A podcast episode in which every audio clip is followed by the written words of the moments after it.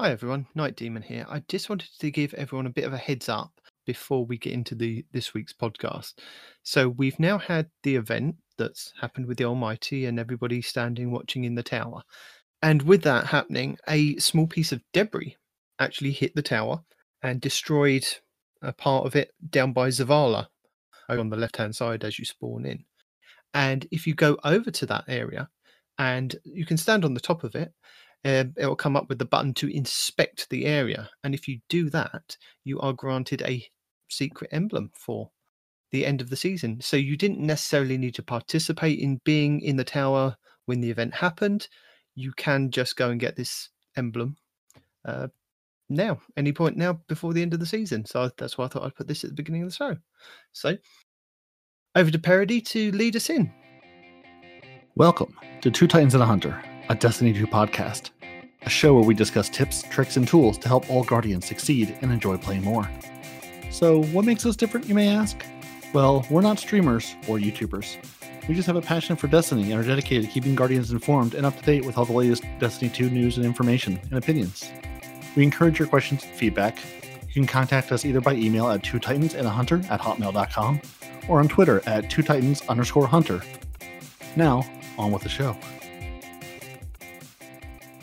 Hello and welcome to another Two Titans and a Hunter Destiny 2 podcast. I am your most British of hosts, Night Demon, and I am joined today by a hunter whose abilities may have been granted by the Traveller, but whose attitude remains uncredited.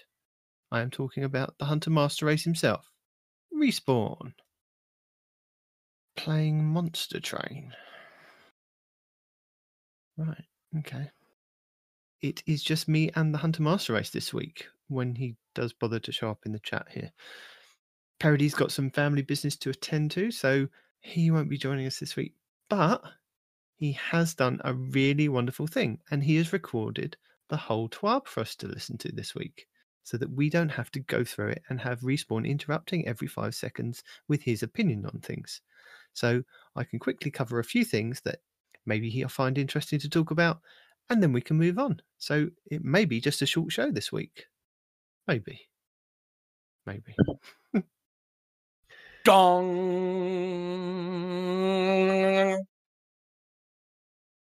Welcome to the show, Respawn. Nice of you to show up. What's up? Where you been? I've been sitting here for an hour talking to myself. Uh, I've been playing Monster Train, coughing my freaking guts out, arguing with people online about why riots are a bad thing, etc., etc. So I suppose we could kick things off with next week in Destiny. So apparently the newest season arrives.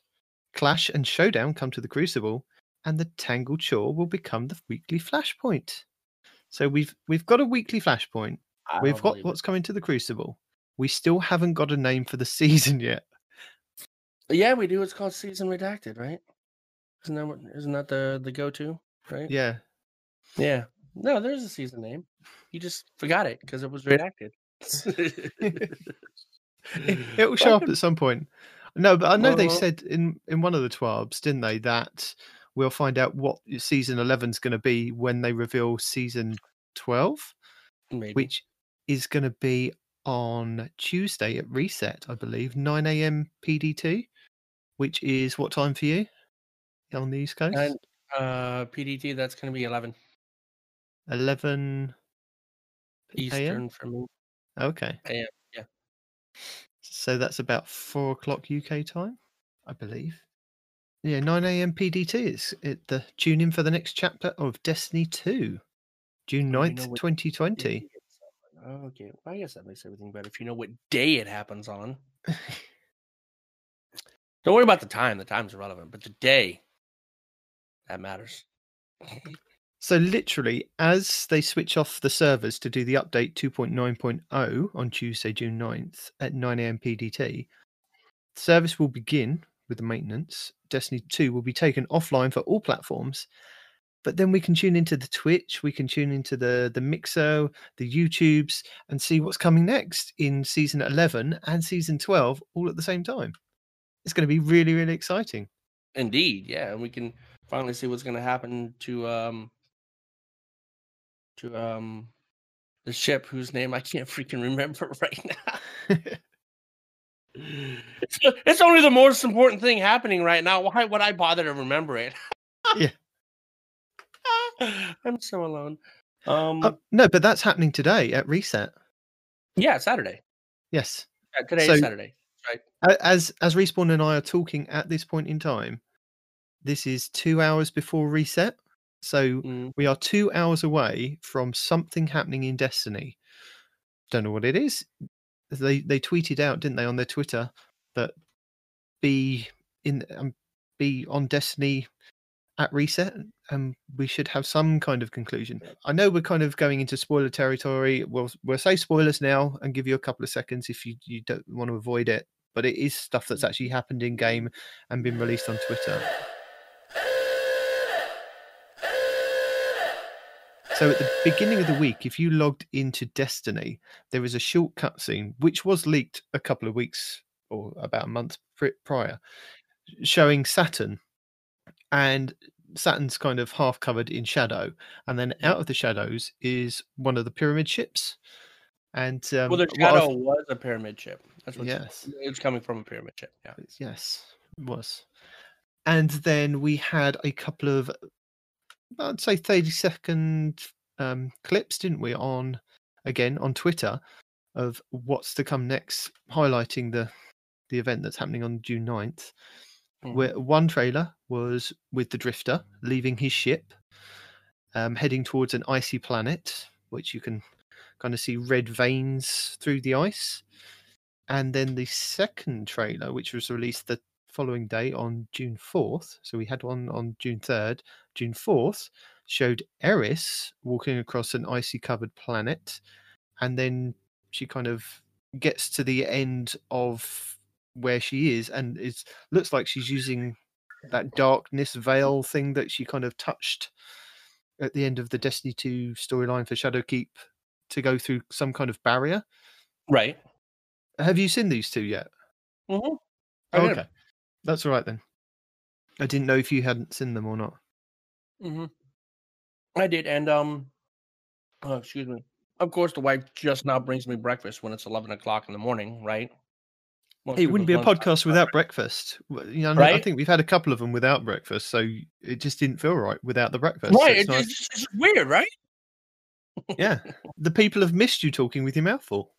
so we, we can we can link the Bungie twitters if anybody wants to go and see them. But they they are on YouTube. People have made videos on these thirty second clips, theorizing what this could be. And I think the consensus across the whole community is that it is Europa that we're going to, because there was a lot of concept art back in Destiny One for this Yeah, no, planet. Europa's covered in ice, and it's over by Saturn, so th- there's no other thing it can be if it's by Saturn. So Well, no, they know. were talking about the Deepstone Crypt, and I believe this is something that was kind of heavily featured in the lore for Destiny. that's the one that's uh that's supposed to be where the exos come from, right? I think so. And again, Right. that's an, on another moon of Saturn. Mm-hmm. I can't 100% It be sure. and um, if But I'm I not think- mistaken, Europa think- is is more icy, isn't it? It's just a giant ball of ice. Yeah, the whole top layer is ice, and supposedly has uh, actual water underneath it. But we're getting into neither here nor there. Um, but yeah, yeah, no, the whole the whole thing's a giant ice ball. But th- if I'm not mistaken, that's where the uh the ex the the exos come from, and the lore talks about Cayde Seven. Right, I was trying to look it up today, and I can't find it today, so that's my bad. I'll have the lore for you next week. But talks about Cayde Seven, and um my guess is this is where Cayde 6's original um upload, I guess you want to call it, is stored and this is where, how we're going to get a Cayde 7. Uh I'll try to track that down for you guys and give you more details on that before I just, you know, sling from the hip. But yeah, I'm actually kind of excited for it because I'm hoping um Cayde's going to somehow come back into this somehow some way. Stop hoping. But come on, man. I miss mm. him. Well, no, I mean eh, the whole storyline of Forsaken was built around this whole, you know, losing Cayde and the whole gravitas of losing losing him in the the story, and then just to mm-hmm. go, oh, snap fingers, he's back. It's kind of He doesn't have to come back. I'm not saying he's got to come back. That, that's that's not what I'm saying. I'm just saying it's going to tie into maybe him being a thing somehow, somewhere. Because aside from Nathan Fit, ah, aside from Nathan, there was another voice actor that did Cayde towards the end that wasn't him. So I think he, that guy come back and voice Cayde again. I forgot who that is, and people are going to yell at me. I'm Nolan so North. sorry. Nolan, Nolan North, North. he did the ghost. He does the ghost voice. Yeah. Right. so, um, anyway, so they could always bring him back and he could voice Cayde. I mean, I'm not saying Cayde has to come back entirely. You know, they they could just be like I don't know a cutscene with the new Cayde being Cayde Seven, and he's not going to be the same Cayde, right? Because every iteration is slightly different, and he has to learn from the last. Because if you look back, Cayde used to actually not even be the way he was, the way we knew him in Cayde Six. He was kind of a mean guy, let's say. Um. Anyway, doesn't matter. Um.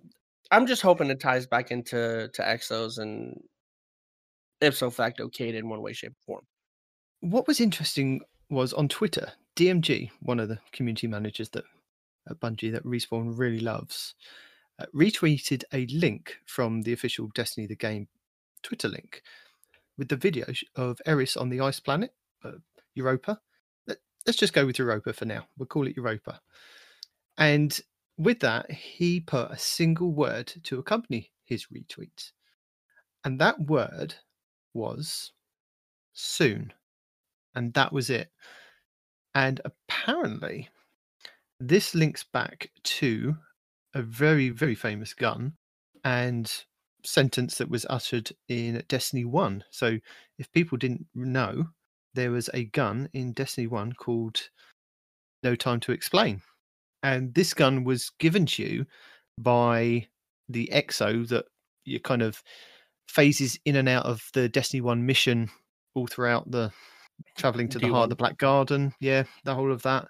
And Yeah. they give you this, it's a blue weapon, isn't it, at the end of the, the whole campaign in, in D1. Yep. It's a blue which weapon. becomes legendary, which eventually becomes an exotic. Yeah. And what was quite funny is I I'm, I'm giving credit to the Last Word podcast with Abontis and Lord Cognito found this out. And apparently uh, there's a single word etched onto the side of the weapon's casing just saying soon. So they summarized that possibly that the Exo Stranger, which turned out to be in law Elsie Bray, which was Ana Bray's sister from Mars, but she's an Exo Strange. But when we last met her, she said that she had no time to explain and she was in the middle of a big battle, couldn't explain what was going on, and just kind of disappeared out of time and space at that point in our story in Destiny 1. And it may be interesting that they may be bringing all of that back into Destiny 2 year four, I guess. I guess that's where we I are. guess. Because her her storyline was never resolved. She was we never saw her No. die.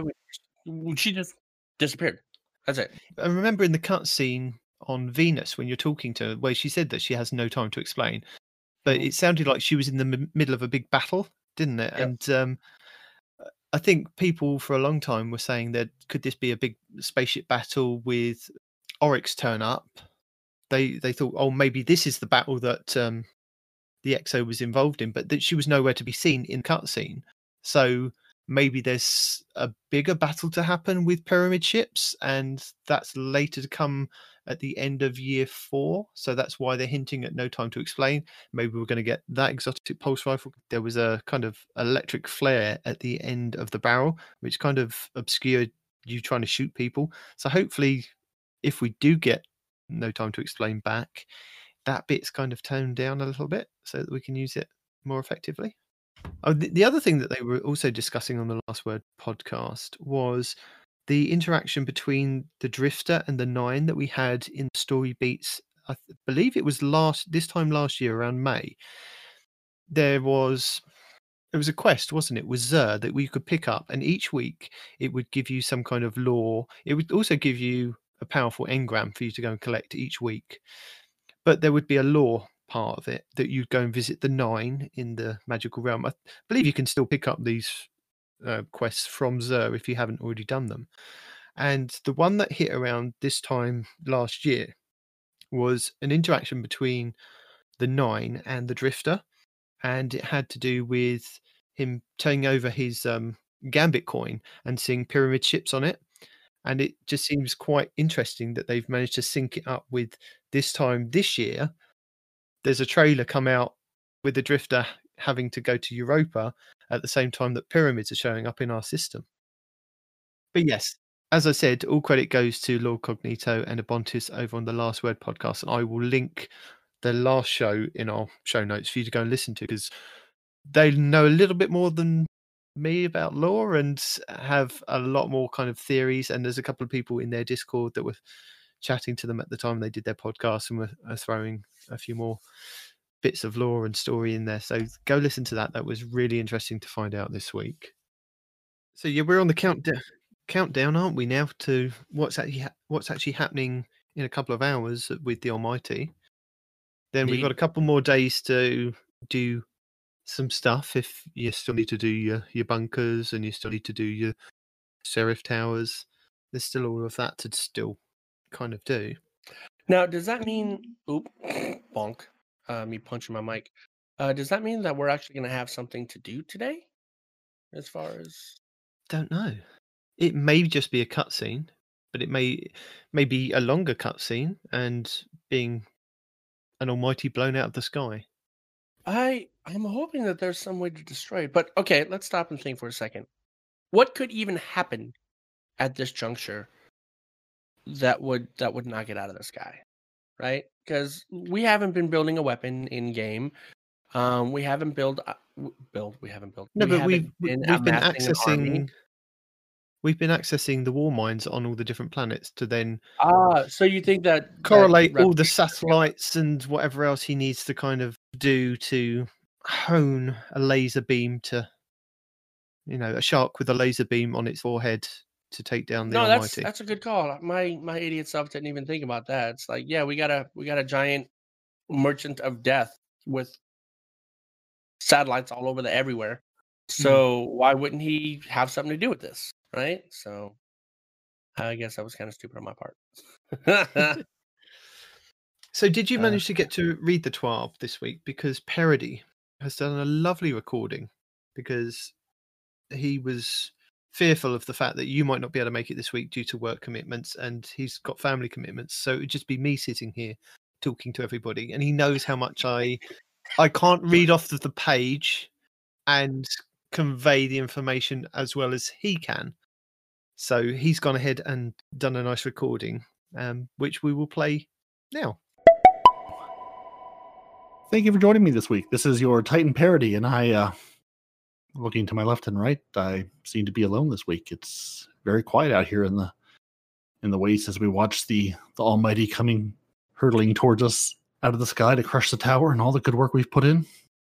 Our mighty Titan statue will be laid waste into rubble as the Almighty smashes into the tower, and we have to rebuild things for the second time in this game.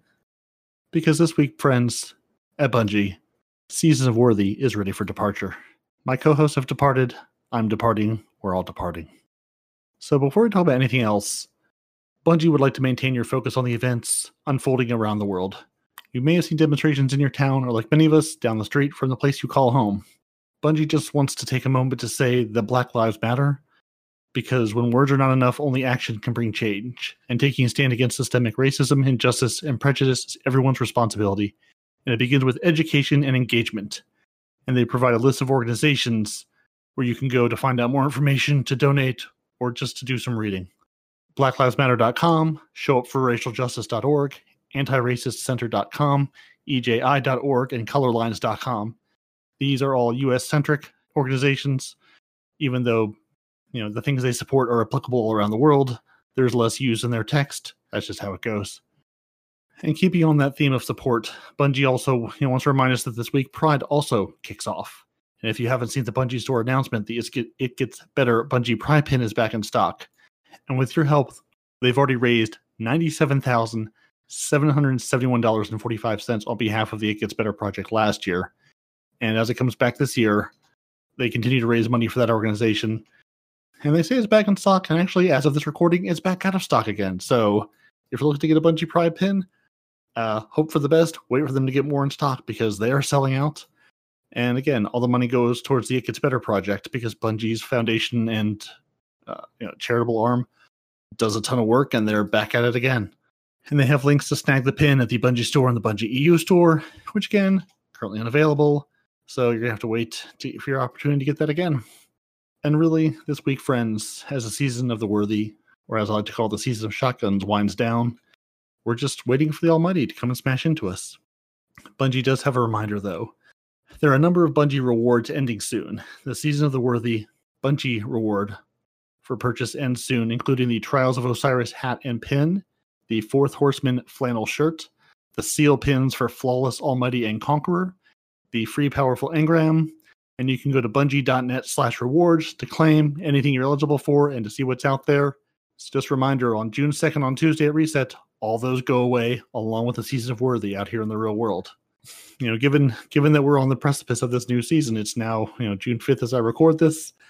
Tuesday's the 9th, and we're getting our reveal about what the next chapter in, in Destiny 2 is going to be. So on June 9th, 2020 at 9 a.m. Pacific, that's 12 p.m. noon, noon Eastern, and 5 p.m. UTC. And for Australia, it's you know the next morning at like three in the morning because that's just kind of how it rolls. So you know, in your time zone, you know when these are. You figured it out by now. Tune into Bungie dot or bung.ie slash reveal, and they're going to tell us what the Drifter's up to, what this guy walking through the wasteland is like, the new planet we're going to visit, and see the love child of the Drifter in Eris Morn. You heard it here first. And since we have no reveal yet, I'm not going to speculate. Things will probably be leaked between now and then. Things have probably been leaked already. I'm not here to give you the leaks. I'm here to give you the information. And with that information, we do have a small preview Bungie's gotten out for us of 2.9.0. And it's going to be available next week, meaning we'll have a pile of patch notes to get through. So let's have a quick moment to take a look through the changes. So, Eververse. You know, a few 12 back, they talked about changes to the Eververse and more shifts coming in season 12. The following changes will become available next week. So forget about all the things in the future that we've talked about next week, starting Tuesday. Here's what's going to happen to Eververse. Your legendary armor ornaments, as as noted, they've shifted in the season 11 armor offerings to be gameplay rewards for aspirational content, not sold in Eververse. The season of opulence intrepid ornament sets are returning to the storefront. In the season pass, they've heard all of our cries and they are adding an additional 2,300 Bright Dust to the season pass. I think you should add more, but it's a good start. For Bright Dust purchases, they've added the Flare section to, to feature shaders and spawn effects. Those are the lovely things like the snowman when you spawn into a game that I've put on and will never take off because who would want to build a snowman? The highly requested items from previous seasons will once again be available. We're looking at you, Wishes of Sorrow. We will once again communicate Season 11 silver only items at the beginning of the season. We're expecting to have an update later in Season 11 on further changes to Bright Dust acquisition, so keep your eyes peeled. So, hopefully, friends, that means we're going to get some more sources of Bright Dust and we can buy things for Bright Dust and not just silver or sorry, you've missed out. In the sandbox, the Powerful Friends armor mod will no longer stack. If multiple copies of this mod are equipped, the mod will provide no bonus stats. So you can put them on, but they're just fashion accessories. They don't do anything. They have a section, a small section here of developer commentary, and they say the only the solar seasonal mods were intended to stack. No part of the Arc mod was ever intended to have a stacking functionality.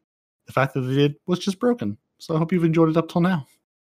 Your powerful friends granted plus 20 to mobility, which players could leverage to get three stat columns to the max of 100 points. The mod is not priced sufficiently to justify its benefits, and increasing its cost would have adverse effects on the primary benefit usage. I think just make it more expensive, then people could have it. You know, if you say it's not expensive enough, jack up the price, and if people want to buy it and max their things out, let them buy it, max their things out. But Season 11 introduces a new arc mod, granting a similar stat bonus to strength and also will not stack. So if you're trying to become super ripped in, in the next season, can't do it through the arc mod. Your enhanced auto rifle loader, enhanced fusion rifle loader, and enhanced bow loader armor mods will now have a chance to drop from Pinnacle mod sources. So if you're looking through some of those, you'll have a chance to get them in the game. All right. Hey, this one's for Respawn, who's not here to scream at me this week. Raid rewards. The following raid exotics will now have increased drop chances 1,000 voices, anarchy, and always on time, the ex- exotic sparrow from the secret chest in Scourge of the Past. Now your drop chance begins at 10% and increases to a max of 50% over 20 clears. So how I read that is, you know, starts at 10%, and if you have over 20 clears, you've got a you know 50% chance of getting it. Which is to say you could still not get it a number of times at that 50% chance, but at least it's far better than it was before. Trials rewards. Because Trials is back, it gets new shiny things. Your additional masterwork material rewards are now going to drop at 3, 5, and 7 Trials wins. The added Trials weekly bounty will now unlock Trials engrams on Saint 14. The bounty reward will match the win 3 milestone reward of the week.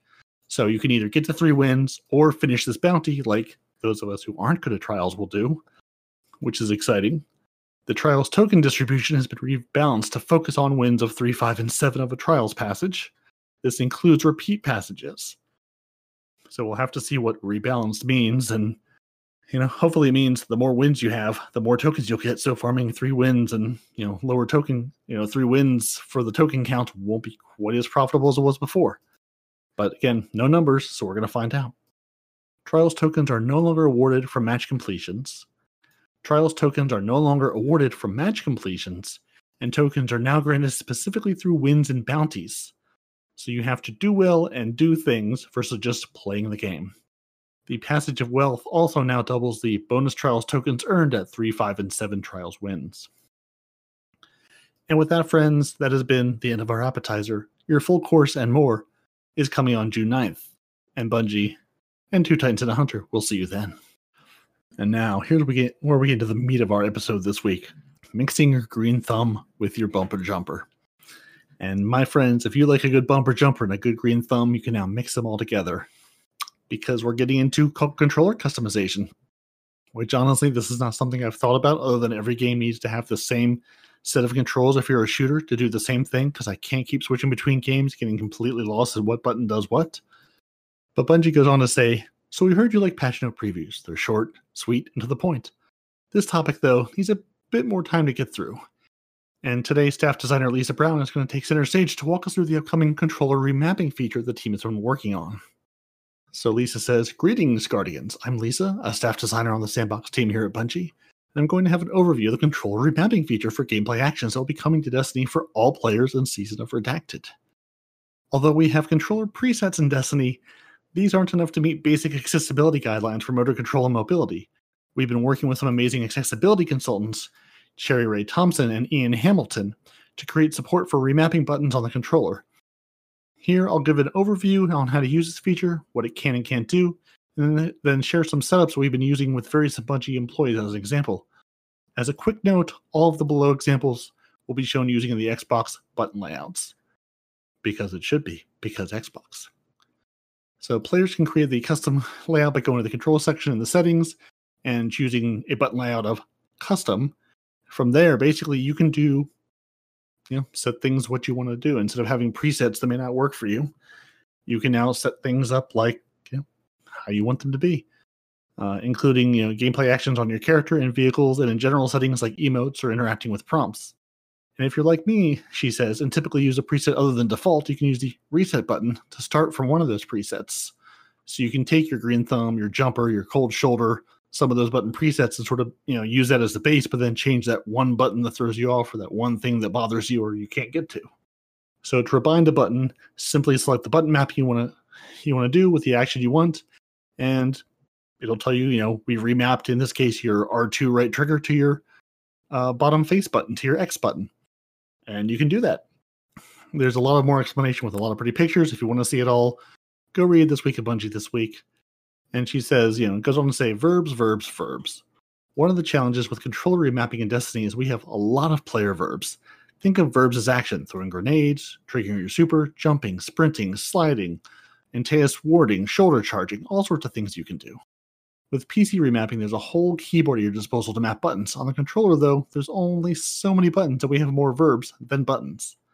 So to solve this, we've allowed the player to map an action to not just a button, but also to a type of input. And there's three different input types. So basically think of this as, you know, how you interact with these buttons. There's the button press, the standard button press. You know, I go to jump, I hit the button. I go to crouch, you know, well, that's a bad example. You know, so the three supported input types There's first press, just your standard button press. I jump, I press the button, and I jump. There's the long press, which requires holding the button down for a brief period. So, like, you know, casting your barricade or throwing down a rift with your Titan and or Warlock. And then there's the button press. Um, then there's the double press, pressing a button twice in succession to initiate an action. For example, dodging for hunters or teabagging an opponent, you know, things like that. So those were press, long press, and double press. Those are sort of the three button actions available to you on the controller. And as an example, some of our exotic weapons, Symmetry, Hardlight, Borealis, have an alternate weapon action, which has typically be, typically been activated by holding down the reload button. Now you can map that separately to a different button or a different input. For example, you can change it from the long press X to a double press X. When you want to switch your Symmetry's firing mode, you can double press the X button as opposed to holding it down. And for the double press input type, you can also increase the amount of time between button presses for it to register as a double press. This option is also on the main controller page. So if you have, you know, certain accessibility issues or if there's just a button that you don't like or you're a little quicker or slower than how you like it to respond, you can actually play around with it. And there's actually a number of different sort of, you know, button delays and double press delays and milliseconds you can play with till you find the one that fits your particular need. And in addition to mapping button action to an individual button, we're also mapping to chords, meaning two button presses simultaneously. So think of a chord like a musical chord, like you play two different notes and it makes a different sound. These are when you hit two buttons at the same time, such as, you know, the default of pressing the left and right bumpers to ex- execute your super. That's an example of a chord. So here's a custom layout example where the players map some of the basic things and it goes over, you know, here's how you do this. You know, you can toggle your zoom as Y, fire is now X. You can put your melee button to, you know, B and Y as opposed to the shoulders. You can use your super to be A and B versus just pressing A, things like that. Now, there are a number of constraints and caveats because, again, we're on a controller. We don't have an entire keyboard in front of us. So the controller remapping feature is limited to gameplay actions, not UI or input navigation. So you're still going to have to navigate through the game's menus the same way you have, but playing the game, you can change those settings. One motor accessibility challenges are inputs that require the player to hold down a button. You have the option to switch between hold and toggles for some of the actions like zooming, sprinting, or crouching, but we are not able to address all cases like weapon firing, class jumping ability, charging grenades, and drawing a bow, etc. We've opted for flexibility in allowing players to map any action to any button and input combination, but that flexibility also means there are some combinations that may give unexpected results for players. Remember what button you map to what. For example, if you map the melee to press X, but then some other la- action to long press X, the melee action resolves between you pressing X and the long press X. So you're always going to melee and never do the thing that you need a long press X for because you've already done the action of pressing X. So again, it's just you almost just sort of have to when you're remapping things, think about what you've remapped, and there may be some trial and error of certain combinations may just not work for you depending what you're trying to do. Uh, there is no individualized error verification for these cases because it's just sort of like a again when everything's a variable, there are going to be certain variable combinations that don't work. It's a little bit of trial and error to get it set up the first time. So the update was focused on controller remapping. So there are some mappable options that appear that are not yet available for the keyboard remapping. For example, individual mapping for different class abilities, such as the Warlock's abilities of Phoenix Dive or Icarus Dash. Our chord support is for simultaneous presses of two buttons only. It does not detect if you press one button, hold it down, and then press another button. So you have to press two buttons at the same time, not like hold A and hit B, but hold A and B at the same time. So unlike our presets, there's no dynamic controller preview image on the custom layout. So your pictures won't match what you set, but it'll, you know, the buttons will read what you've set them to. There are a couple of, you know, custom mappings that Bungie players have, have used and enjoy, and they're going to go over a couple of short examples. So Lisa goes on to say, I'll start with my own. I'm typically a jumper player, but I also have the problem with melee on the right stick press. Even though it's a faster input for my hand to reach, I'm a stress clicker, and many, a perfect shot has been messed up and been ruined by a wayward melee. I needed to move my melee action to something more intentional, so I put it on A and moved the super back to the double bumper chord. I put player highlight back on the right stick, but made my finisher a double A press. I also made my alternate weapon action double X instead of a long X because I prefer that input. Another example is from a left handed player who typically uses Mirror, but wanted the true left handed experience, so swapped the function of the face buttons with the D pad buttons. So actions like reload, jump, crouch were now on the D pad, while emotes were mapped to the face buttons. Interesting. I've just been one of those long suffering left handed players who learned how to play things right handed because that's just life. So, a third Bungie employee really wanted to recreate a classic Halo experience in Destiny. He started with the default layout, switched the zoom to toggle the right stick, grenade on the left trigger, melee on B, crouch on the left stick, and then remap super to A, jump on the left bumper to get the classic, uh, to get his class ability on the right bumper. He also chose to leave heavy attack, light attack, and guard. Actions only used in third person, like roaming supers, mapped to their original bu- buttons. So basically, again, if you play a lot of Halo and prefer that combination, or if there's another game you play and you say, "Hey, I wish Destiny would sort of let me match this this button configuration to this playstyle," or you know, as I laid out, if you have accessibility issues and you can't do certain things or certain you know ways to hold the controller or button combinations are hard for you, this should make this experience much better when you're playing on a controller.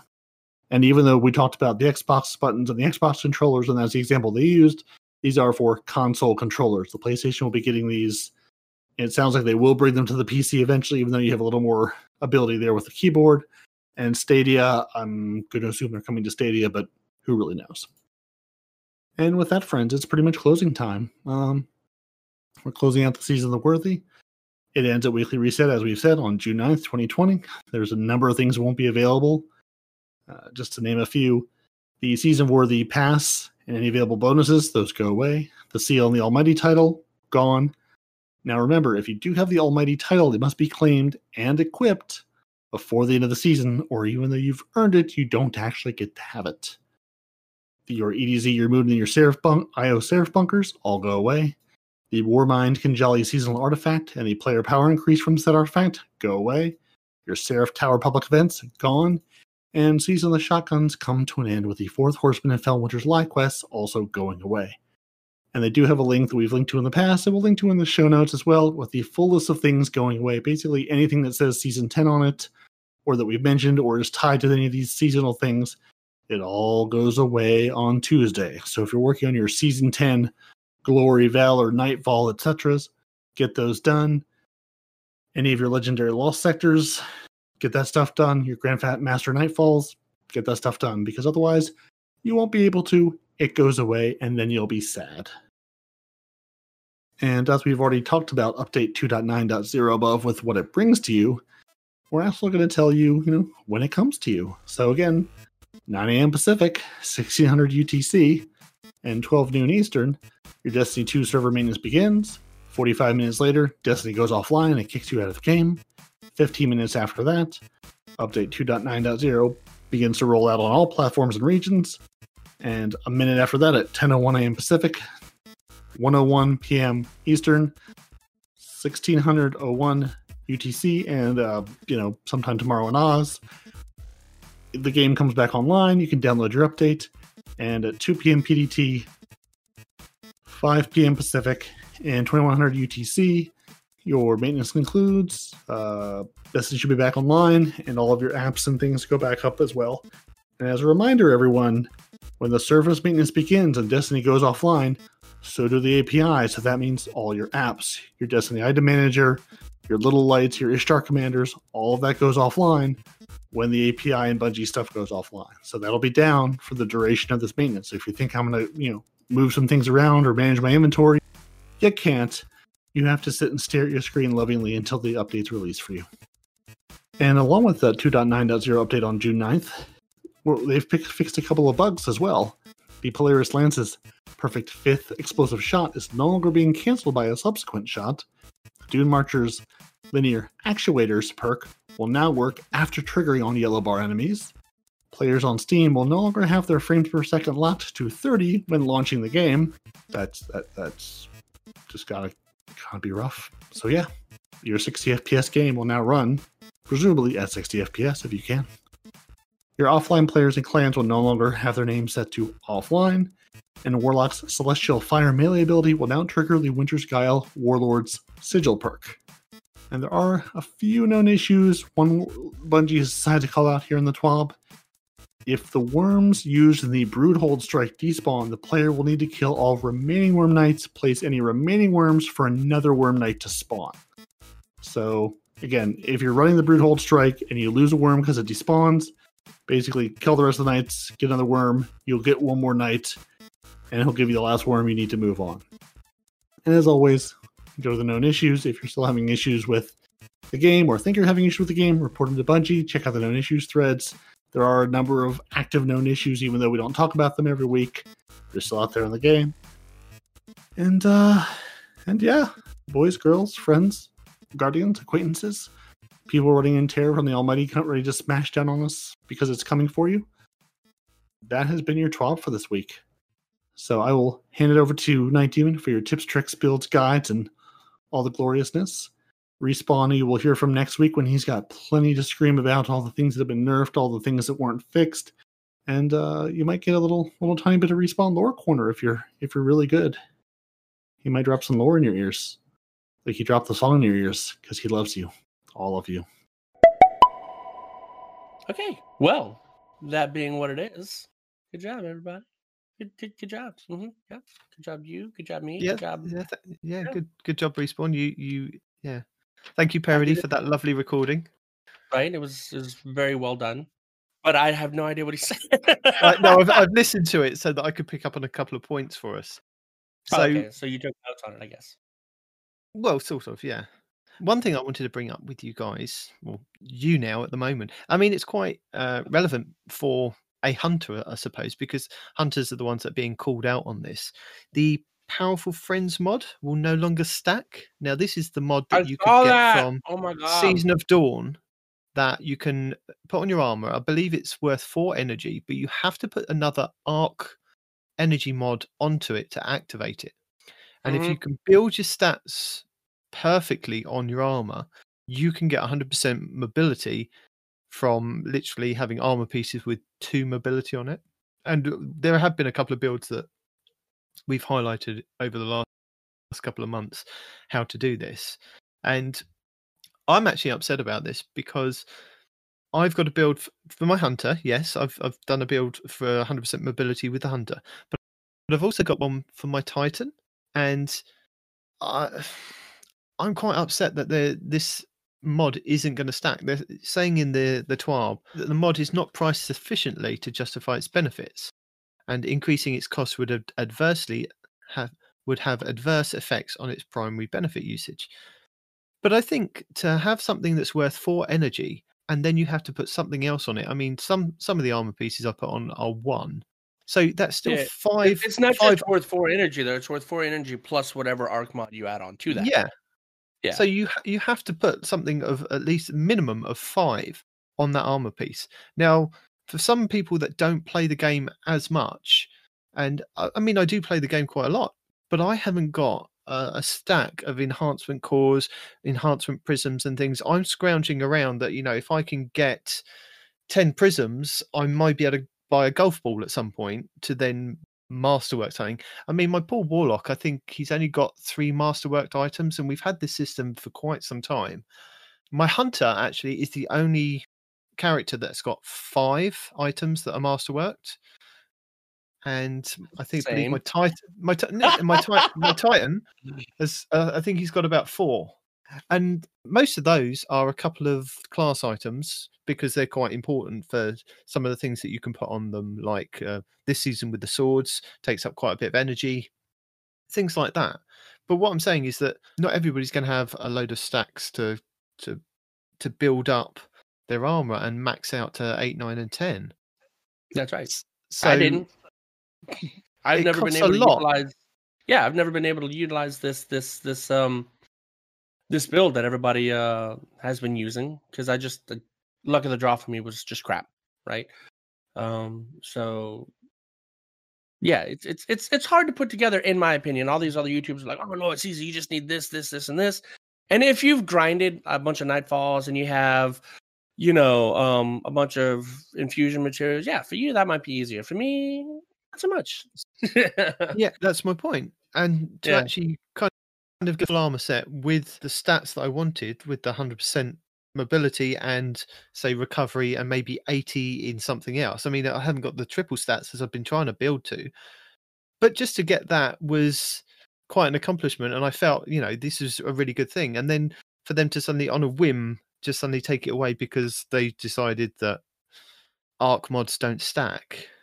Well, if they weren't intended No, to stack, Those those specific mods don't stack. Not it's it, he, he didn't say arc mods don't stack. I'm pretty sure.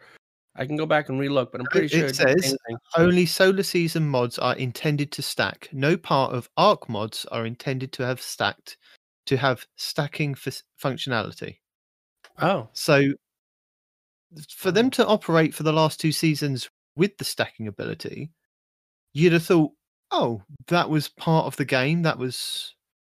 I mean, I'm not ranting about it. It's obviously something that we can, it, you know, we're going to have to play around with and and do things. It's just that for it to be there for a couple of seasons and them not acknowledge it to start off with and say this is an issue, this shouldn't be happening. Maybe don't focus building into armor for this. But when you you've let it go for two seasons, and then the week before the next season, you go, oh, by the way, next week we're taking this away. It's like, oh, I mean, I know I can put other mods into it. I'm be, I'm not going to be as fast on my Titan or my Hunter at the moment. I'm going to have to put maybe um more punching abilities on my Titan. right. But I mean, okay, okay. So the cost was I don't think it, I think the cost was a non-issue. That's not the real big problem here, being the cost being the problem, right? Um, I think the bigger problem is how powerful it made your character. You know, that that's the bigger regardless of how much it cost. The fact that you could max out your mobility and X. And in some cases, I saw a YouTuber that maxed out his mobility, his um what was it? I think it was his strength and he had 98 in a third column. So he damn near had three things maxed out because of this friendly uh friendly stacks thing, right? So incredibly powerful to use that. So the fact that they're not letting those stack whether it's this season or not, I'm honestly I'm kind of okay with because that was really broken. It was. You know, but now they're bringing in the whole strength mod, which also again is not going to stack or whatever. But you know, I guess that's their way of balancing it out. You know, hey, this doesn't stack, but you can use this to give you 20 more mobility and this to give you 20 more strength. You're not gonna you're not gonna freaking um max out multiple stats or whatever like you could with the powerful friends but i mean you can still you can still get pretty up there especially if like next season you get a strength a mobility and um you know a third one and then the next season after that you get a fourth you know if each one of the if we get a different plus 20 per uh mod for each one of our different classes you got five classes that you can get an extra 20 points in just by Mhm. adding a mod you know so i mean that's a way to kind of balance it out yeah Yeah. But again, I, I also used a lot of infusion to switch elements over. So uh, some of the items that I did have were quite high stats in solar and void, and I had to use enhancement cores and prisms to swap the infinity affinity swap the affinities over. So that took up a lot of what I'd saved up for doing, you know, builds. It's just um just one of those things. But then I think they do go on to say that they're going to try and find more ways of rewarding us with enhancement fuel. So swings and roundabouts, I think.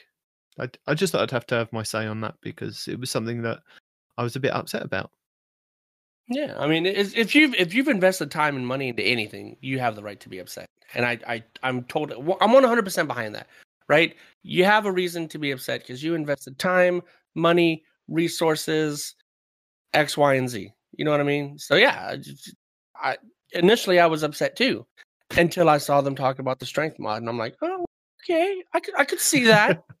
I could I could see that, you know, and if they keep adding one, two, three each season, okay, cool. Yeah, all right.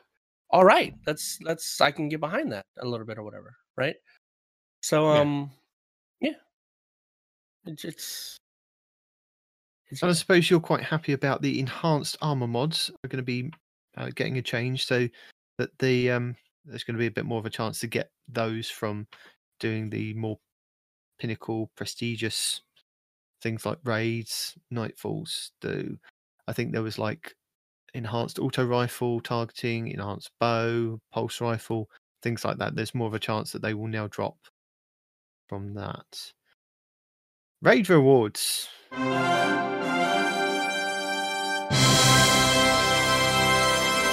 So we, we've Parody and I, I I really want to hear your feedback on this because this is something you've talked about for a very long time. Oh, I am all about this. Except, did you see? You didn't see the the Frozen Discord yesterday, did you?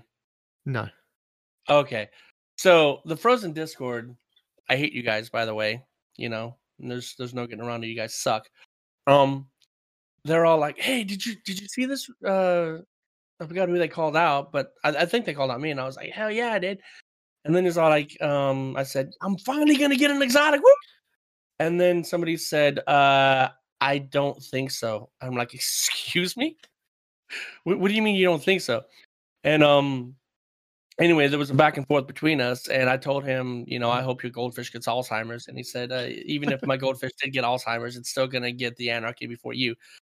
But yeah, the fact that it's going up to up to fifty percent, that's amazing. But th- there is am a caveat to that that big you have to have done over 20 clears for the percentage rate to drop at 50%. So it, it goes That's not at that's not too bad. That's four weeks. it starts at one ten month. percent, but that it may take into account what you've previously done. So the the amount of rate that you've previously done may be taken into consideration. So if you've done twenty already, you may go into the next season at fifty percent, so that you've got a 50-50 chance of it to drop. And if you're doing three characters per week, that's more of a chance for it to drop.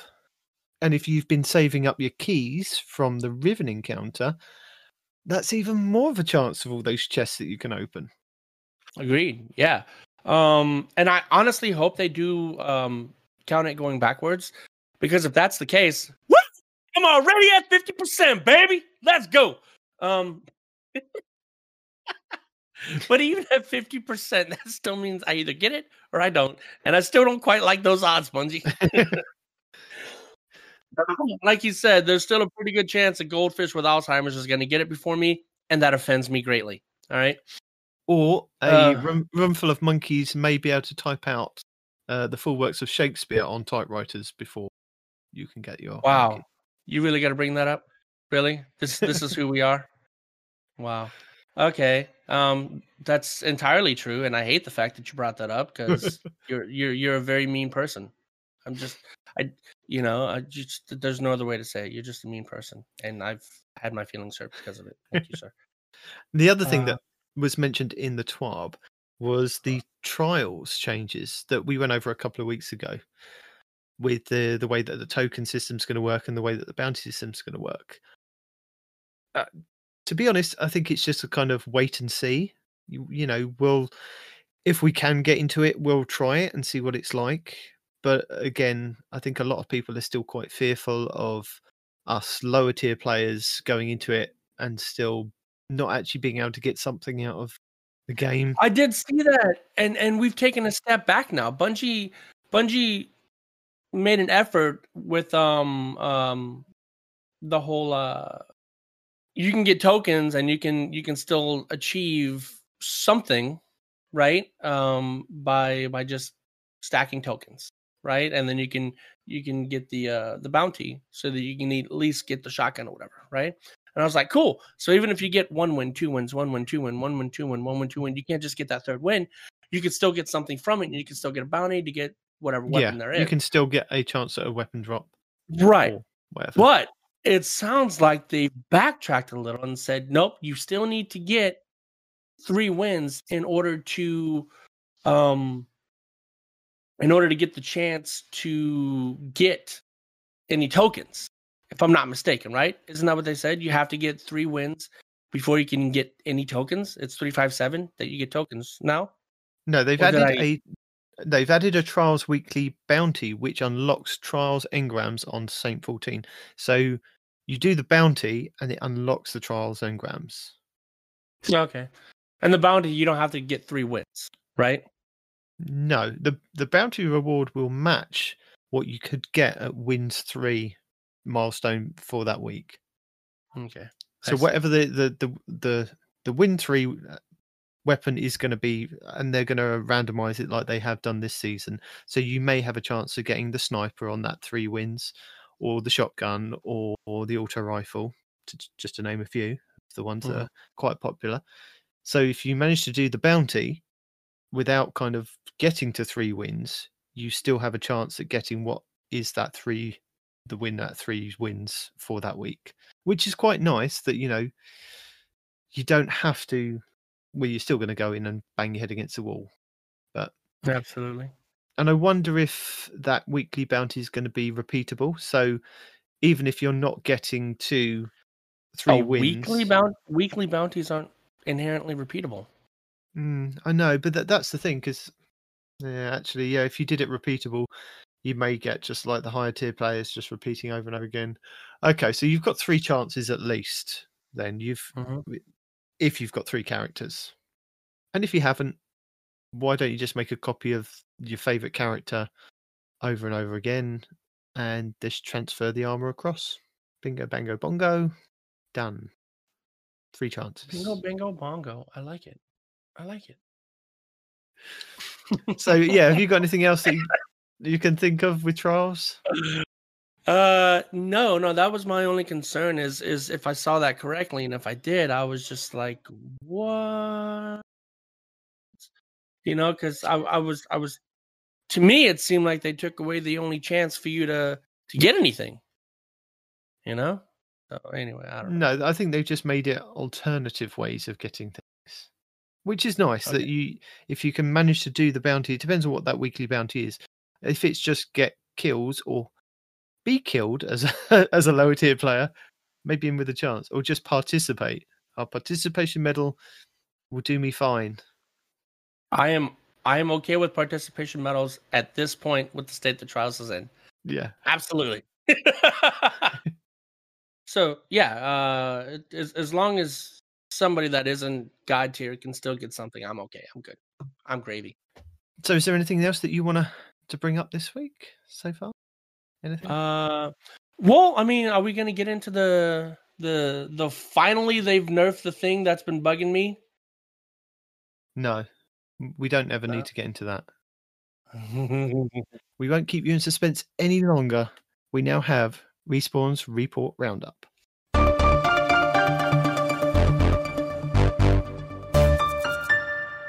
Antaeus wards are getting a nerf. Well, right, right. Come on, come. on. It's okay to be happy. It's okay. Why is nobody happy? Why am I the only one happy? Uh, whatever. No, I think guys- y- you and um, a million hunters around the globe uh, are suddenly not just a silenced. hunters. right. No, it's actually not just.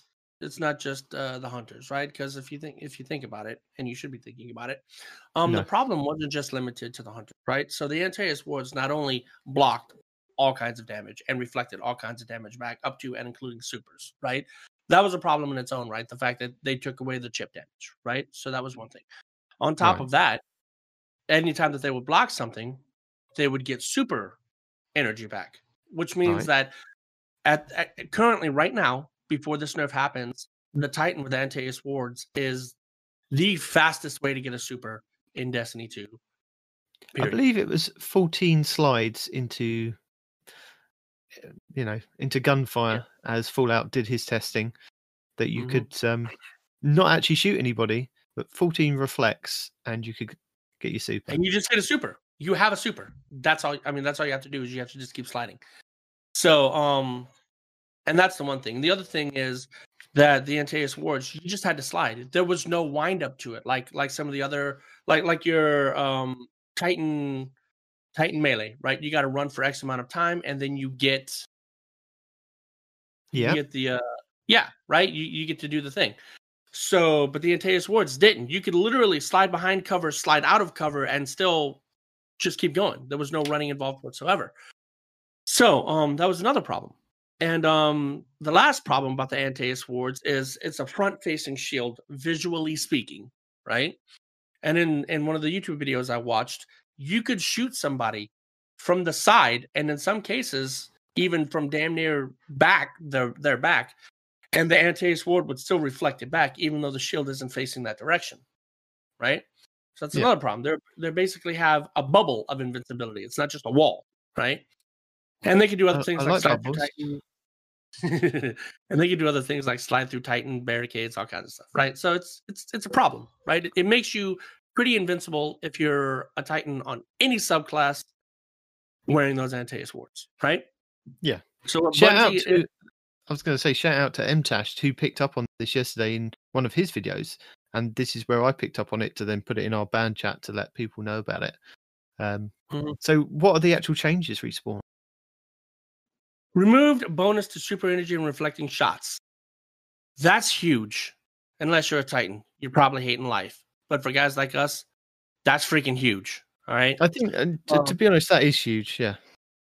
Yeah, Um, and then you got uh on top of that, they've added a 1.5 second of sprinting before the exotic perk can be triggered by slide. So let's keep this in mind. You have to be running for three, I'm sorry, for one and a half seconds, full sprint, not just walking, not just moving. You have to be sprinting for one and a half seconds, and then the exotic perk will activate. So that means no more sliding out of cover. And that also means you can't just, you know, run slide, run slide, run slide, run slide, run slide like they've been doing this whole time. You know what I mean? Can't do that crap either. And if you are a actually this is okay, so never mind. I was gonna say that this is a good thing, but actually it hadn't changed anything.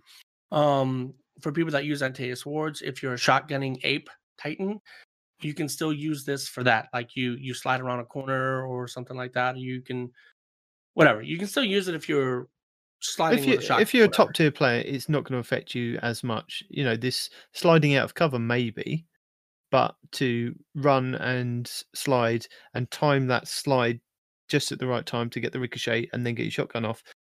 Yes, you know, I think it was Destiny Fun Police was saying that when they changed the Antaeus wards to be more user friendly, more people have put them on and made it a bit more prevalent in the Crucible. But for the old school players that use them as they were initially brought into the game, they you know they are still really good with those. So Yeah, so if you're a top tier player, like you said, it's not gonna. This change isn't gonna bother you too heavily. Um, aside from you not being able to get your super back as fast as you were before, but I you mean, know, I, I agree. I I mean, I agree with the change for like adding the 1.5 seconds. That's fine, but removing the bonus to super energy when reflecting shots, surely they could have toned that down slightly or left it and seen what the change was, rather than. I I don't understand always having the double nerfs of something. Maybe just change one element of it and see if it has a knock-on effect to other things because if people are taking a bit more time to build up to the run to the slide, then surely there's not going to be as much super gaining. Maybe maybe there is. Maybe I'm wrong. You know, but so you're talking about? Are you talking about tying the? I no, I'm saying that I'm saying that they m- maybe leave the super damage as it was, or maybe tone it down slightly rather than just removing it completely. Because Okay. that was a that was a nice added bonus to those exotics. That's what you know. One of the the exotic uh, benefits was. Mhm. Okay, But hey, ho, we'll see Um, what it is. I, I see what you're saying. Like because now it can only trigger after you've been sprinting one five one point five seconds. That in itself is a nerf to the to, to how fast you can get your super. I see what you're saying, right? But Yeah. because I'm a hunter, I'm gonna say remove all super energy regen from this thing. You know, no bad titans, bad infinite super having titan. No, no. Just just don't touch my insurmountable skull fort. Because I tell you what, now I'd quit the game. No, you wouldn't. No, you wouldn't. Maybe I wouldn't. But it, would- it upset me greatly. I bet it would. Yeah. Um. So yes, do you want to, do you want to move on to the real the the Destiny roundups? I mean, I can, but I'm just kind of basking in this a little bit because I didn't even realize that until you said it. You know, because I didn't think about it. I just saw nerfs. I was happy face. Uh, but then when I realized that not only did they nerf the super energy you would be getting by making you sprint 1.5 seconds before it activates, but also just flat out taking away the super regen, I'm just like, this is nice. This is this is really really nice. I don't know if you know this, but um, yeah. Anyway, Right, you've had you've had your time to bask. Come on. All right, what am I doing? The roundup? Yes. Okay. Cosmo has some things he wants to say uh, on Raid Exotics mentioned in the week this week at Bungie. Raid Exotic drop chance increases next week. It is not retroactive. There's the answer to our question. Summon a biscuit.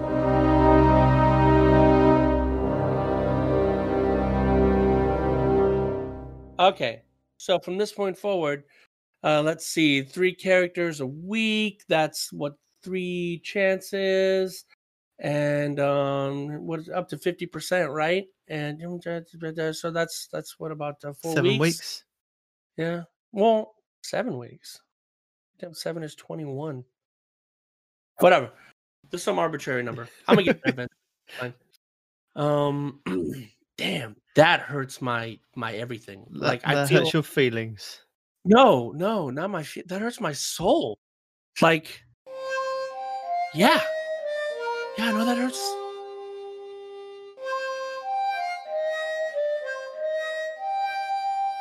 Wow.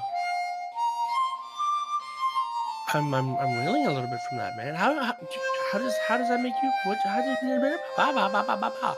Anyway, doesn't matter. Okay, so it's not retroactive. To be Everybody honest, be let's about it- face it, everybody at the moment is still working on the 10%. You're still working on the 10%, and you've been trying for X amount of weeks, months, years to try and get these weapons. Everybody else has gone from like the 5% up to the 10%. If they still haven't got it after playing it all this amount of time, I understand that, you know, not being retroactive is one of those uh, things, but then everybody's is still on the same footing when we're going into next season when it is increased. So you'll just if you keep playing it, it'll kind of ramp up. You know that that's a good thing this time. Mm, see, and I believe um, you did ask for this. You did say, I, I don't mind it starting at a you know a lower number, but the more times that I complete it, the more of a chance that I've got. So it's starting at ten percent and then builds builds to fifty percent. So it isn't like you get to twenty clears and it's automatically fifty percent. It's starting at ten percent for that first week or the first character of that week, and then you may go up to thirteen percent and then sixteen percent and nineteen percent by the time you've Okay, little Okay. things. just Helpful. just little things here and there. Um, I still think that it should have been retroactive. I I honestly believe this is just lazy coding, right? They don't want to go back and see how many people have done it how many times, so they're just like, oh, this is not going to be retroactive. if if you've done it so many times and you still don't have it by now, they It's tied to an emblem. They they can't they can't take the stats off the emblems and re-put them somewhere else. Just yeah. Excuse me, they can't. I'm sorry, what? The, the hell they can't? you know, they they lost my twenty five hundred um Iron Banner kill, so they're going to lose all your other stats. Start zero and work from there.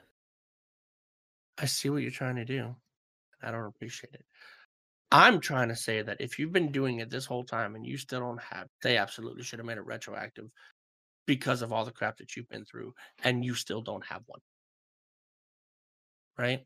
And I'm not talking about for, the, for Yes, those that are listening for the first then- time. I'm not I'm not talking about this just just because, right? I'm I'm saying this because I have done these daggum things more times than you can count, right? And not Yeah, only do I not have in the a same boat as you. specific one, not only do I not have a specific um raid exotic, I don't have any of them. Yeah, any raid exotic, whether it be weapon, sparrow, fill in the blank, I have not gotten any of them with with as many raids as I've done. Right. So that's why I personally am both happy and angry at this. I'm happy that it's going to go up to fifty percent, but I'm angry that it that it, it's not retroactive because my time should mean something. Right. I've been playing your. something. How did you? Okay. Not going to get into it.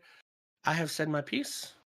That's all I have to say on the matter. Moving forward, they looked into making it retroactive, but couldn't make it happen. Told you, lazy coding. But still felt the changes were worth making for your progress going forward. Again, I agree with that. Something is better than nothing in this particular case. Okay.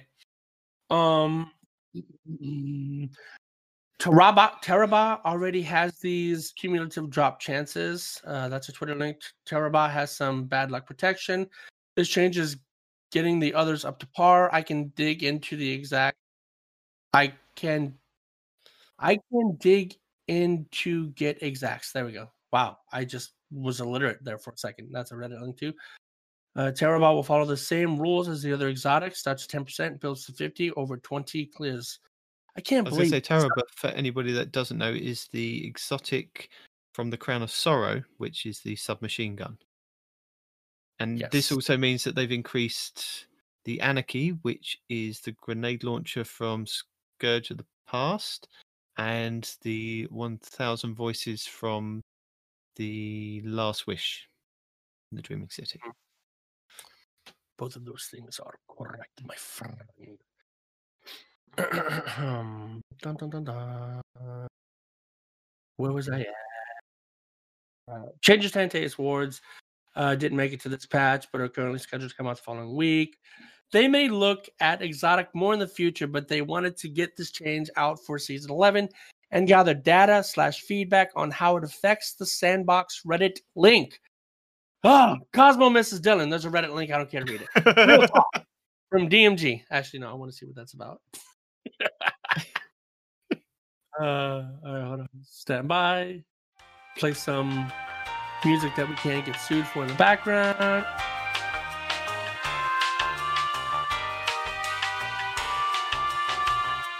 Right, here we go. Uh, ah, shoot. I forgot one of the past no previews. Cosmo, you want to talk about the model change and this ward?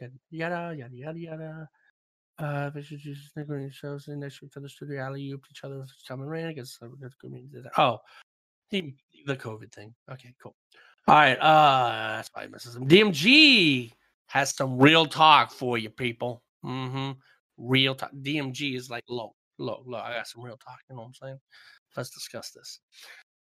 A lack of replies isn't an act of ignoring posts. Sometimes we can give concrete info and lengthy replies, which feels great.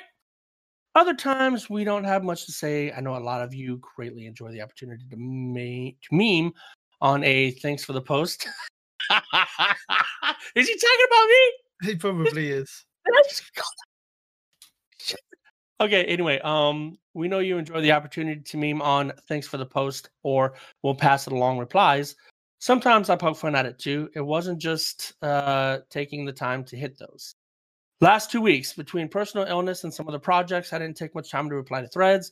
I just spent time talking with devs about specific feedback points, helping folks to reprioritize some issues and focusing on some upcoming content. We will make sure to reply more often, but please don't take a lack of replies as ignoring y'all. It says y'all, and that's a Reddit link. On token rebalancing. Rebalancing tokens overall, hopefully, will push more W's for the lower brackets as higher skill players will be going for flawless cards instead of resetting it at three wins. Weekly bounty will also bring incentive to gameplay. Snag bounties get your weekly done, unlock the engram, etc. We'll be watching how the changes land. More planned for fall Reddit link. Community Q&A controller remapping thread can be found here. It's a Reddit link or it's a link that leads you to Destiny 2 Q&As. Yeah, and then they have a link there. Cool. He'll post that somewhere in the something somewhere. I think that with the, the controller remapping is just play about with it and see if it works for you. And if it doesn't, what what makes you comfortable, dude? Just do it. Yeah. Just just the general button layout they give me to start off with. It's- I'm feeling like I'm getting old and Alzheimer's, and I'll forget what the other buttons do if I change them. First of all, you are getting older. Second of Yeah. all, both of those things are true. Yeah. oh, I'm a bad person. Anyway, So, as. Parody alluded to at the end of his um, this week at Bungie, I now have some tips, tricks, guides, and builds for you. I know we, we're kind of in the last throes of the end of this season, so I thought the um, the first one to kind of go over would be a final things to do list by Bontis, and I'm I'm going to throw it out there just in case you don't actually watch the video. But one of the things that I've been thinking about with if you've been saving all your bounties uh, in his video, he does remind people not to turn in all your bounties all in one go when you load up the game on season 11. When day one, you know, you fly to the tower and whatever, you pick up your quest to get going. Make sure that you pick up your artifact first before you start turning in all those um, bounties because you want to get the XP on the artifact as well as on your season pass if you're doing both. Um, you may have to turn in one or two of the smaller bounties, so like the the daily ones, just to fit in new quests. It depends because for the last couple of seasons, because I've been completely filled up on bounties, it won't let me pick up the quest to then go and get the artifact. So make sure that if you are completely filled up, that you may just turn in a couple of the daily ones, make some space, then pick up your artifact, do that part of it so it's unlocked. Then make sure that you've got your ghost on for your 10% XP. I think if you've got one that's got guiding light on it, you can get a couple of them that have got guiding light and an extra 10% if you're in Gambit or Crucible. And what you can do with those is you can load into a private Crucible or a private Gambit match and it activates the ghost. So you get the 10% the guiding light and the extra 10% on top of that it doesn't work as 20%, but it's 10% and then another 10% on top of that. So you'll get those um, put onto the XP that you then, once you turn in your token, once you turn in your bounties, that would then be applied to your artifact as well as your season pass, if you've got a season pass. So that's one thing to take away from that if you don't watch his video. Um, Drewski's got a couple of good videos this week. One of them is why are low zoom snipers potentially being changed? Now, this was a quote that was in one of the TWABs. I don't believe it was last week. I think it was the week before. Because Beloved and Revoker are low zoom snipers, that the, a lot of people are using them and they want to find out why people are using them as much. Uh, Drewski goes into what makes the, the low zoom snipers so viable and what they could possibly change on those snipers to then make the higher zoom snipers more viable for players to maybe pick those up rather than the, the low ones. So that was quite an interesting video to watch. And if you're interested in what they could possibly do and what uh, weapons to look out for, then he's got a couple of suggestions for that. And then he's got another one on what does elemental capacitor do? Now, this is one of the new mods that we got in Season of Dawn, where it corresponds to the subclass that you're running, so Arc, Void, or Solar and depending on what one you're running, it will give you a boost in handling, reload, and I think stability is the other one. And he goes into great detail over with gameplay and comparisons of like a specific hand cannon with it working on and without it working on, and with numbers. And what was quite interesting was that say handling gives you an extra boost of 20 points onto whatever you've got on handling at the moment. He also points out that there's a bug with elemental capacitor that if you change the subclass, uh, like mid game, it will still be affinitive to the original subclass. So, say that you had stability and you were running void, and you decided you wanted to change to arc, the weapon would still retain the buff to uh, stability rather than change over to what the arc one might be. I think it's handling or something like that. So that was something quite interesting that you could use to your advantage. And then I wasn't going to mm. include this video because it's it was again named how elemental capacitor works. But after watching it, I found that it was also very complementary to Drewski's video. So this one's by Hazed and Confused. And what he does is again he breaks down what elemental capacitor does and how it works, quite short and sweet to the point. But then he also goes into three guns and gun rolls to look out for and tips to use what subclass with them. So he's got the Summoner, the Astral Horizon, and I believe it's the Dire Promise hand cannon that can all roll with elemental capacitor on it.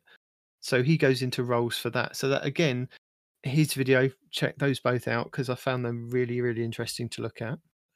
And if you do get a chance before the end of the season, or you did pick up a couple of these weapons, the seventh Seraph carbine auto rifle, uh, there is a God Roll guide by Marcus B Gaming, three minute video, quite short and sweet, to point. What you could be looking out for, PVE and PVE. So if you are looking at a role that maybe you could take further on down the line, because the 450s may get a buff, and there are certain roles that you can get on these weapons to do with the mods that you know you could get from the season. So check that out.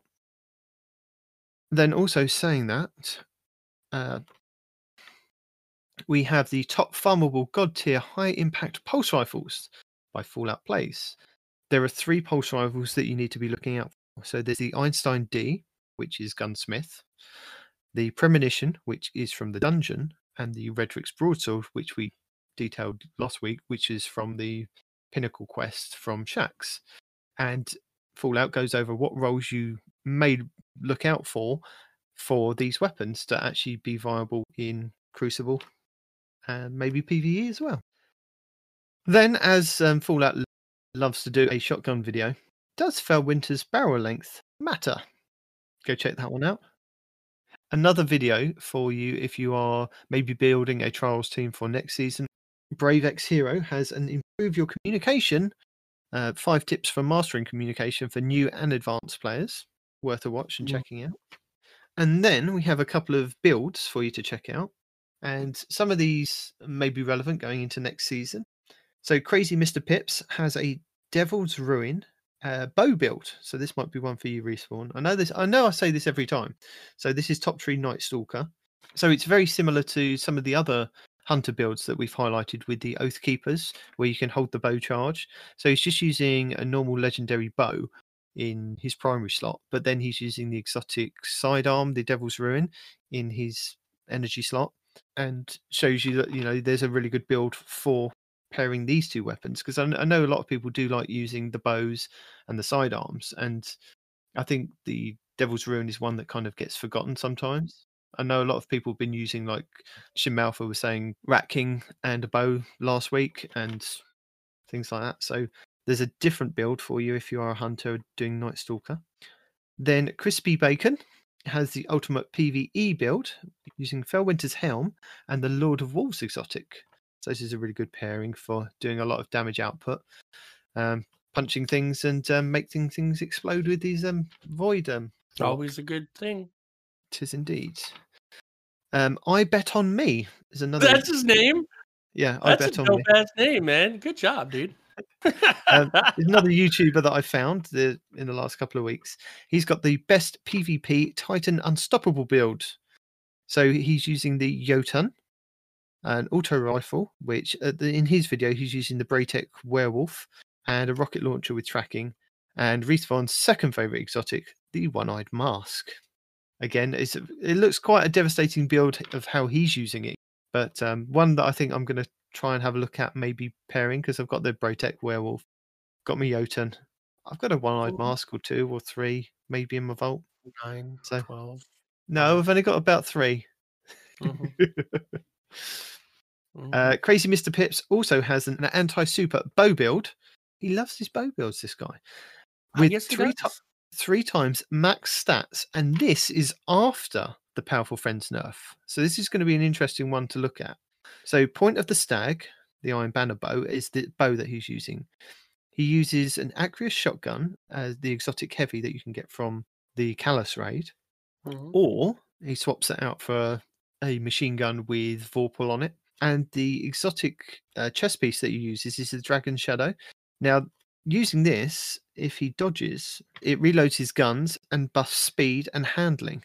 And in the gameplay, he when he shows you that when he dodges, the I can't remember the the perk that pops up on screen, but it shows you that you know you get the the reload speed buff and the speed to to handling, and it stays up for the same amount of times that I mean he's managed to do, put his build up for, so that by the time that it runs out, he's got another dodge to then get that again. So that was quite interesting. So he's kind of negating the powerful friends thing of not being at 100% with the mods, but wearing this chest piece is also then buffing him up to 100% kind of thing. Mhm. So yeah, that was quite an interesting one. Then finally, we have another couple of cheese forever videos, and if you do get a chance to do it, you, you um, you got a couple of good chances in the next couple of days. There, he's got one that is the God mode for all Grandmaster Nightfall deals, and you have to be a Titan All? for this one. Hold on. All? Yes, God mode. And he's also got soloing the Zydron Nightmare Hunt. Uh, this is a, a yeet glitch, but the kind of helps yeet the boss off the edge of the map. Uh, if you Okay. if you melee an add on, I think it's the left side of when they come out of the portal, it kind of teleports you to the other side of the map, which also then yeets the boss somewhere else. So you don't even have to actually yeet the boss. But in his video, he kind of goes over and shows you where you need to stand and and get that done. So you can solo that. And then finally, our little friend Froggy has a tele yeet video, 13 seconds, but is absolutely hilarious, worth a watch. Okay. What's it called? I gotta look this up. Tele yeet, T E L E Y E Tele T. like telephone, but tele Yeah. Okay. Okay. I'm not seeing them here. I added them when we had them on the show, but a lot of people got deleted from my from my YouTube because of nonsense. no, I didn't do it. YouTube did. No, no, Mhm. no. Yeah, actually, yeah, YouTube did that to me. Yeah, no. So I guess he was one of the ones that got purged. That sucks. Okay. Uh, yeah, I don't have his link anymore. Yo, Froggy, if you listen, give me your link, bro. I lost it. You look it up yourself, you lazy sod. I could probably. You could. You know? Don't don't don't don't don't don't yell at me. Don't yell at me. Froggy's don't- too busy and too important to be just singling you out and sending you links. One of those things are true. we love you, Froggy. It's it's it's not true. It's kind of true. It might be true. I don't know what I'm talking about. What are we talking about? We're talking about giving a shout out to Speedy Thief this week. Yes, Speedy Thief. Good guy. Good personal friend. I'm entirely lying. I, actually don't know who that is. who is he? He um, sent me a message on uh, the Destiny app. So Okay. he loves the podcast and he listens to us when he mows the lawn. Um, I'm a, I'm a Oh. bit confused because does that mean he listens to us once every three months? Because that's how often I mow my lawn. You, you must not live in Florida. I have to mow my lawn literally every weekend. Really? Yeah, Okay. no, it's crazy. Depends on where you live then. Yep. Actually, no, don't. Um, Yeah, don't tell my and- wife and that. you- she'll have and- me and you know what? every week. And you know what? You know what though?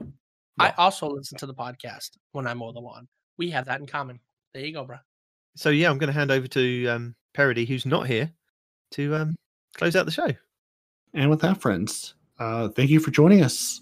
Your Titans are parody and Night Demon. Your hunters don't want to respond in real life. You may have heard some or all of them this week. You can email the show at two titans and a hunter at hotmail.com. You can find the show on Twitter at two titans underscore hunter. You can hit up the show on Instagram at two titans and a hunter or find us on Facebook. You can join the Frozen Clan at join.frozen.party. That's frozen with a zero. If you like a good sandwich, come on in. You can find all your favorite Guardians on Xbox Live and respawn on PC. You can watch the show on YouTube, listen to the show on Apple Podcasts, Google Play, Spotify, and everywhere fine podcasts are sold. Thank you to all of you who have emailed the show with your comments, your criticisms, your rants, your raves, your desires. Thank you for leaving us a review. If you'd like to leave us a review, we would love to see it. It helps other people find the show. If you're on Spotify searching for the Destiny 2 soundtrack and you come across our show, just start listening. It's better than Destiny 2 soundtrack. Trust me. We have at least two people that'll vouch for that. But thank you for lo- for joining us. Thank you for listening. And until next week, Guardians, look high into the sky, stare straight into the sun, because the Almighty is coming to crash down upon you. Stay safe out there, everyone.